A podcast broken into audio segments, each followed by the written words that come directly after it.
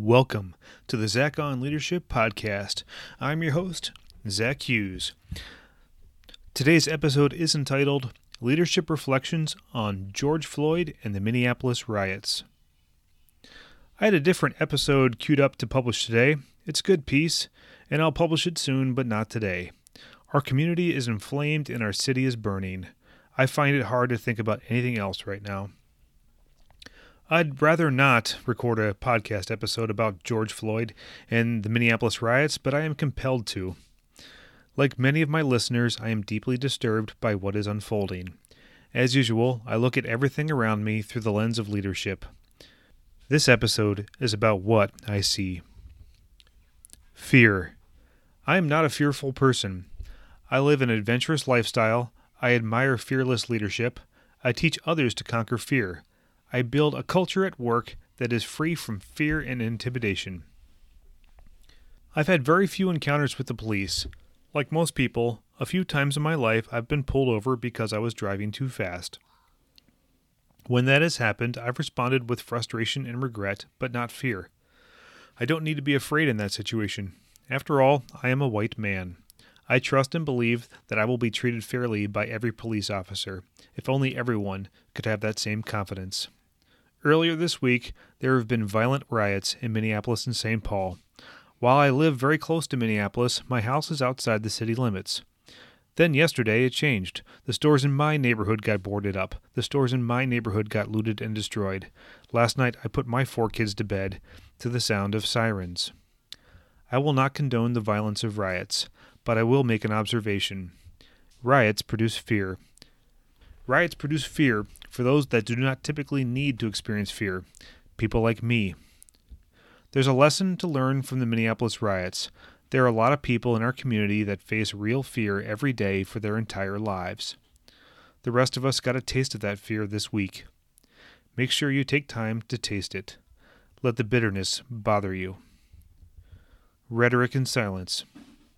We lived in a polarized political society all day, I hear sound bites and rhetoric from opposing sides of the political spectrum. I don't post polarizing content. I don't comment or share other people's polarizing content. I don't unfriend people because they hold different views than I do. On one hand, this is wise restraint. On another hand, it is unacceptable silence. As a leader, I'm learning to find the right approach. This podcast episode is a baby step forward in that direction. I aim to be quick to listen, slow to speak, and slow to become angry. Not speaking at all isn't a viable option. Many find it hard to educate themselves on these matters because intellectually approachable material can be hard to find. Personally, I've learned a lot from the writings of Malcolm Gladwell, particularly Blink and Talking to Strangers, opened my mind and eyes to things previously opaque. You can find links to those books in the show notes. Community. I didn't personally know George Floyd, but a friend of mine did. He wrote a moving piece about their friendship. I encourage you to read it. You can find the link in the show notes. So, in a sense, I could consider George as a friend of a friend. One degree of separation. That's it. We are community.